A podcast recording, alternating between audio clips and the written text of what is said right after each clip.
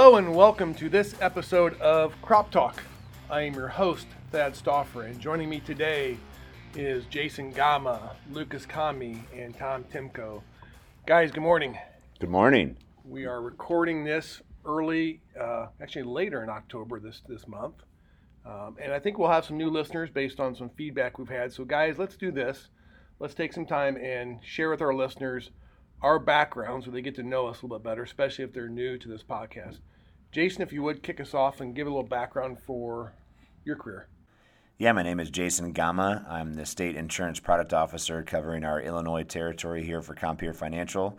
Uh, prior to my time here at Compeer, I spent time uh, with two different AIPs, uh, so starting my 20th year in crop insurance. Large focus on the AIP level, Jason, was in the claims area, correct? Yeah, that's correct. So you bring that expertise with you here to Compeer. As some say expertise, I just call it. A good job faking it. I guess you'll have to decide. Either way, you're getting it done. Thanks, buddy. Great. Lucas, your turn. Why don't you share with our listeners your background? Uh, my name is Lucas Conamy. I'm the state insurance product officer for Wisconsin. Uh, I'm starting, I'm almost done with my seventh year in crop insurance. Uh, mainly handled sales in southern, southern east, southeast Wisconsin, um, corn and bean country, a little bit of canning crops and stuff like that. But sales has been my main focus. Thanks, Lucas. Tom, why don't you share now your background?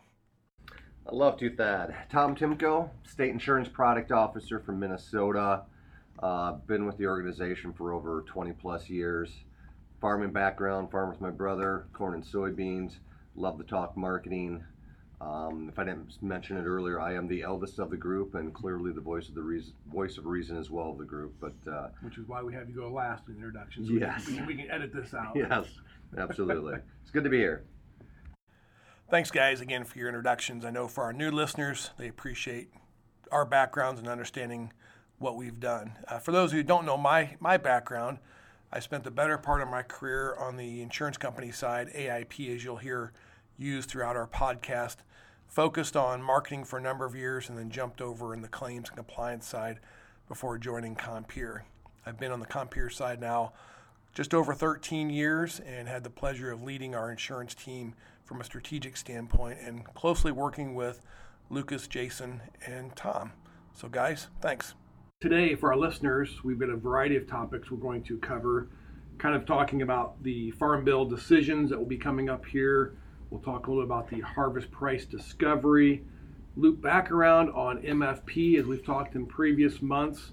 We'll actually dig in a little bit on what's called top up payments as relates to prevent plant situations we had this year and any other topics we decide to cover. But today is interesting for us because we have our first guest on the podcast working with uh, Alex Offerdale over the last couple days and asked him if he would stick around a little bit longer here to join us on our podcast. Alex, good morning. Good morning. Uh, thanks for making me your first guest. That's quite the honor.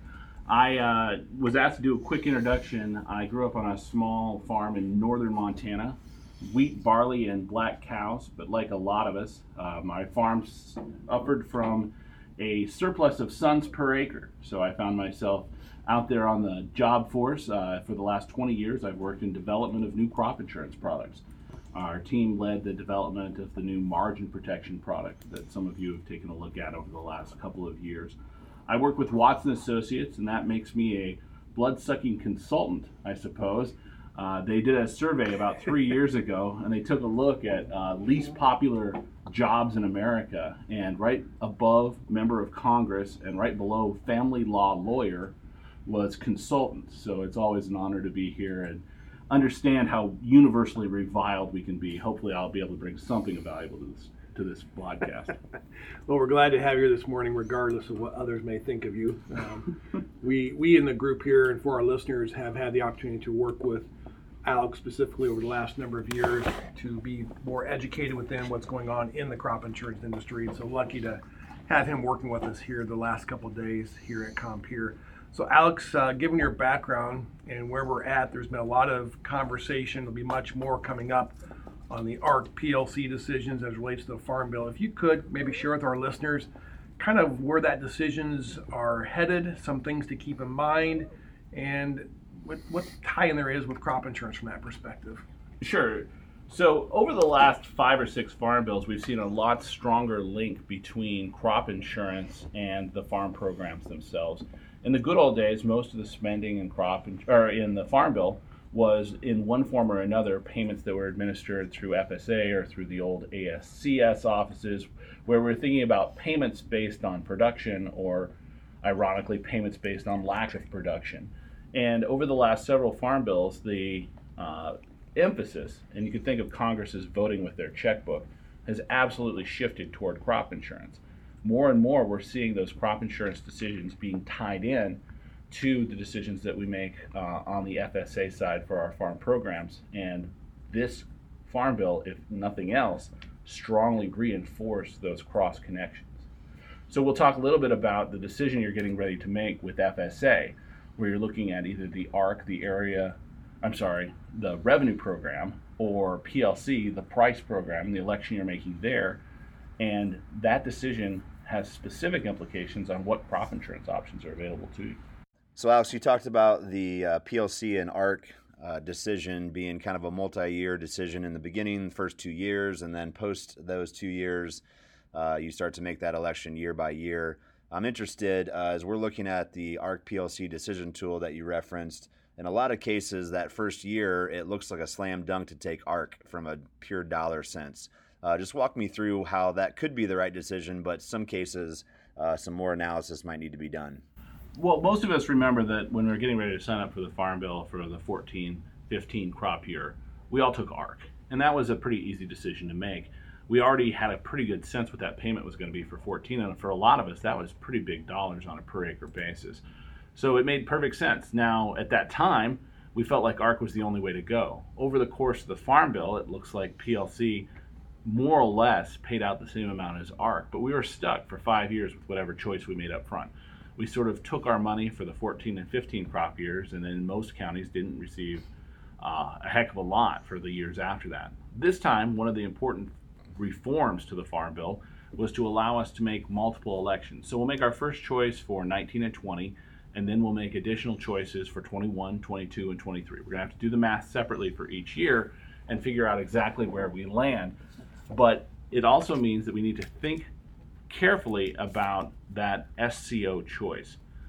Both ARC and PLC pay us based on 85% of our base acres, and most of us have an awful lot more planted acres than we've got base for, particularly on soybeans. Uh, a lot of us have a lot more corn base than we have soybean base, but overall, almost everyone's planting more acres than they've got base for. So ARC and PLC provide you protection, PLC for declining prices, ARC for declining price and yield, revenue. And ARC offers a lot the same type of coverage that SCO does on the crop insurance side. Now, of course, ARC is free. You go to FSA and you sign up, you've got the coverage. SCO, on the other hand, is crop insurance. You buy that on top of the, for most of us, revenue protection that we're buying when we make that election, we have to remember that that really nice ARC payment that is potentially staring us in the face for the 18 or for the 19 crop year, and by some indications, the potential for that payment for 20 is going to make ARC pretty attractive and leave SCO on the sidelines. But if we've got a lot more planted acres than we have base, we could be substantially better off on the SCO side. Even though you're paying a premium, this is a really heavily subsidized crop insurance program. For every dollar you pay, the federal government is paying two more dollars on top of it in the form of subsidized of subsidy. So they're carrying most of the weight for that policy. And as a result, when we're making those decisions, if we've got substantially more planted acres than we have base acres, we could be better off with SCO even though we have to pay a premium for it. Alex, real quick though, before we wrap up this discussion piece on the farm bill, key is we have some time. Uh, those decisions will be made between now and March 15th, but you would recommend we don't wait till March 15th. Well, depending on how your local county FSA office operates, trying to push it to the very end of the deadline is probably not a good idea for making those elections. I, particularly for my own farm, had my FSA appointment rescheduled six times last year. Uh, offices get busy, they've got a lot of other priorities they're dealing with, and uh, other farmers are likely to have waited as late as they could as well to try and get as much information as they can to make that choice. Unlike crop insurance, where your agent will drive out to your farm at 11:50 p.m. on the 15th to get your signature where it needs to be, in uh, FSA offices, that door is going to close at 5 p.m. pretty much Right. regardless of what's going on. So I'd encourage you to make sure you've got an appointment somewhere in the second half of February or first half of April, of March, so that you can get in and make those elections. But don't push the deadline. Thank you. And the key again, listeners, uh, be proactive, get information early so we can make a qualified decision. Alex, we're in the uh, month of October. We are calculating harvest price. I'd like you to kind of speak to that a little bit. And I'd also like you to hit on a, a question we had from one of our loyal listeners, Ryan, who kind of asked the question of sure seems like harvest prices tend to go higher when we start tracking the closing or the harvest price in October. I know this is one of those things that just drives farmers absolutely crazy. For our revenue plans, the projected price, the price we start out with, is the simple average of the December or November futures, corn and soybeans, respectively. Uh, the daily closes from the Chicago Board of Trade for the month of February. Uh, harvest season, it's based off of the closes in the month of, Feb- of October. And wouldn't you know it, this year is a perfect example. After we saw the markets wander, stagger from place to place, uh, getting as low as 350 on the corn side at the worst this summer, and now start to kind of come together as people increasingly realize that NASS was indeed wrong and this crop is not quite as big as they projected. Oh, we've seen the prices come higher again. So for those of us who are sort of penciling in really big crop insurance indemnities based on a fairly disappointing crop and then also um, just very low prices, we've seen a lot of those expectations evaporate. Right now, if price discovery were to end today, we'd be looking at 392 as a harvest price for corn from four dollars where we started out. We'll be somewhere in the 928, 929 range probably for soybeans, and we won't know that for sure for a couple of days yet. But either of those harvest prices are substantially higher than we were for most of the summer. That means that for those of us who are buying 80 or 85% crop insurance, we could find ourselves just barely on the outside looking in in terms of getting some sort of indemnity because of where those harvest prices are landing. Great, I appreciate that, and special thanks to Ryan from Iowa from that question. If you have other questions, uh, please reach out to us. We'd be more than happy to add those questions to future future podcast. So again, thanks for that. So let's switch gears here, gang. Um, one of the things we saw here with the prevent plant situation this summer was obviously a number of prevent, plant claims, a lot of payments, um, well over several billion dollars of payments made with prevent plant. But we've also seen two recently here, what's called a top up payment. And if you would, Alex, kind of share with the group the top up payment and the role that crop insurance companies and agents are playing in this top up program. So the disaster bill that was passed in June this year included some pretty unusual language to add supplemental disaster relief for folks who suffered from the 2019 prevented plant situation. Traditionally, the disaster bills are focused more specifically on payments for named events, whether that be a named storm like a hurricane, uh, straight force winds, flooding, etc. But this farm bill was different. In order to get the political will necessary to get it passed for what were effectively disasters, mostly in the South, uh, several Midwestern senators pushed for language that included relief for disaster and for prevented plant. And the thing that made this one specifically different was unlike past disasters, which have almost exclusively been administered by the Farm Service Agency, this one was actually handled by crop insurance. The same crop insurance company that wrote you your first prevented plant check also provided the top up supplemental dollars. Those were checks cut directly by those crop insurance companies to make up the difference. For most of us, that was another 15 points on the prevented plant payment that we'd already received. Uh, for those of us who took the revenue protection with the harvest price exclusion, that was an additional 10 points, but it was certainly a much needed boost, particularly in some of these states. South Dakota had the biggest prevented plant loss ever this year. Nationally, we had the biggest prevented plant loss ever. That additional five or 10, I'm sorry, 10 or 15 points made a heck of a difference in our bottom lines for folks that had big prevented plant losses.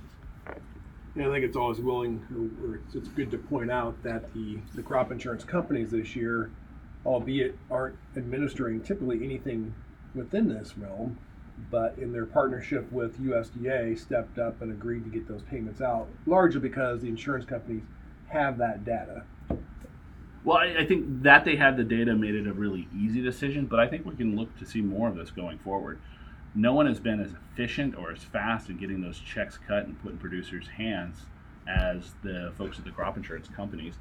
Uh, the Farm Bill was signed into law in December of 14, and yet the first sign up period doesn't end until March of 20. I'm sorry, December of 18 till right. March of 20. So it took uh, 19 months for FSA to formalize the implementation process of the Farm Bill. Thanks, Alex. Good information, as always, for us to keep in mind. Well, gang, listen, let's wrap up today's conversation here. If you are listening this in the next coming weeks here, likely for you, harvest is in full swing or on the downward swing, depending on when you got started and what Mother Nature has been doing with us here lately. Keep in mind as you're harvesting those yields out there that with prices as you know kind of hovering around that projected price point, as Alex mentioned earlier, Make sure you're turning in those yields to your agent timely. Let's make sure we're looking to see if there's any yield deficiencies, yield claims out there as we look to wrap up this year's harvest. As a new subscriber, listener, uh, we'd ask you to please rate, review, tell a friend, and look, talk, look forward to talking to you next month. Thanks.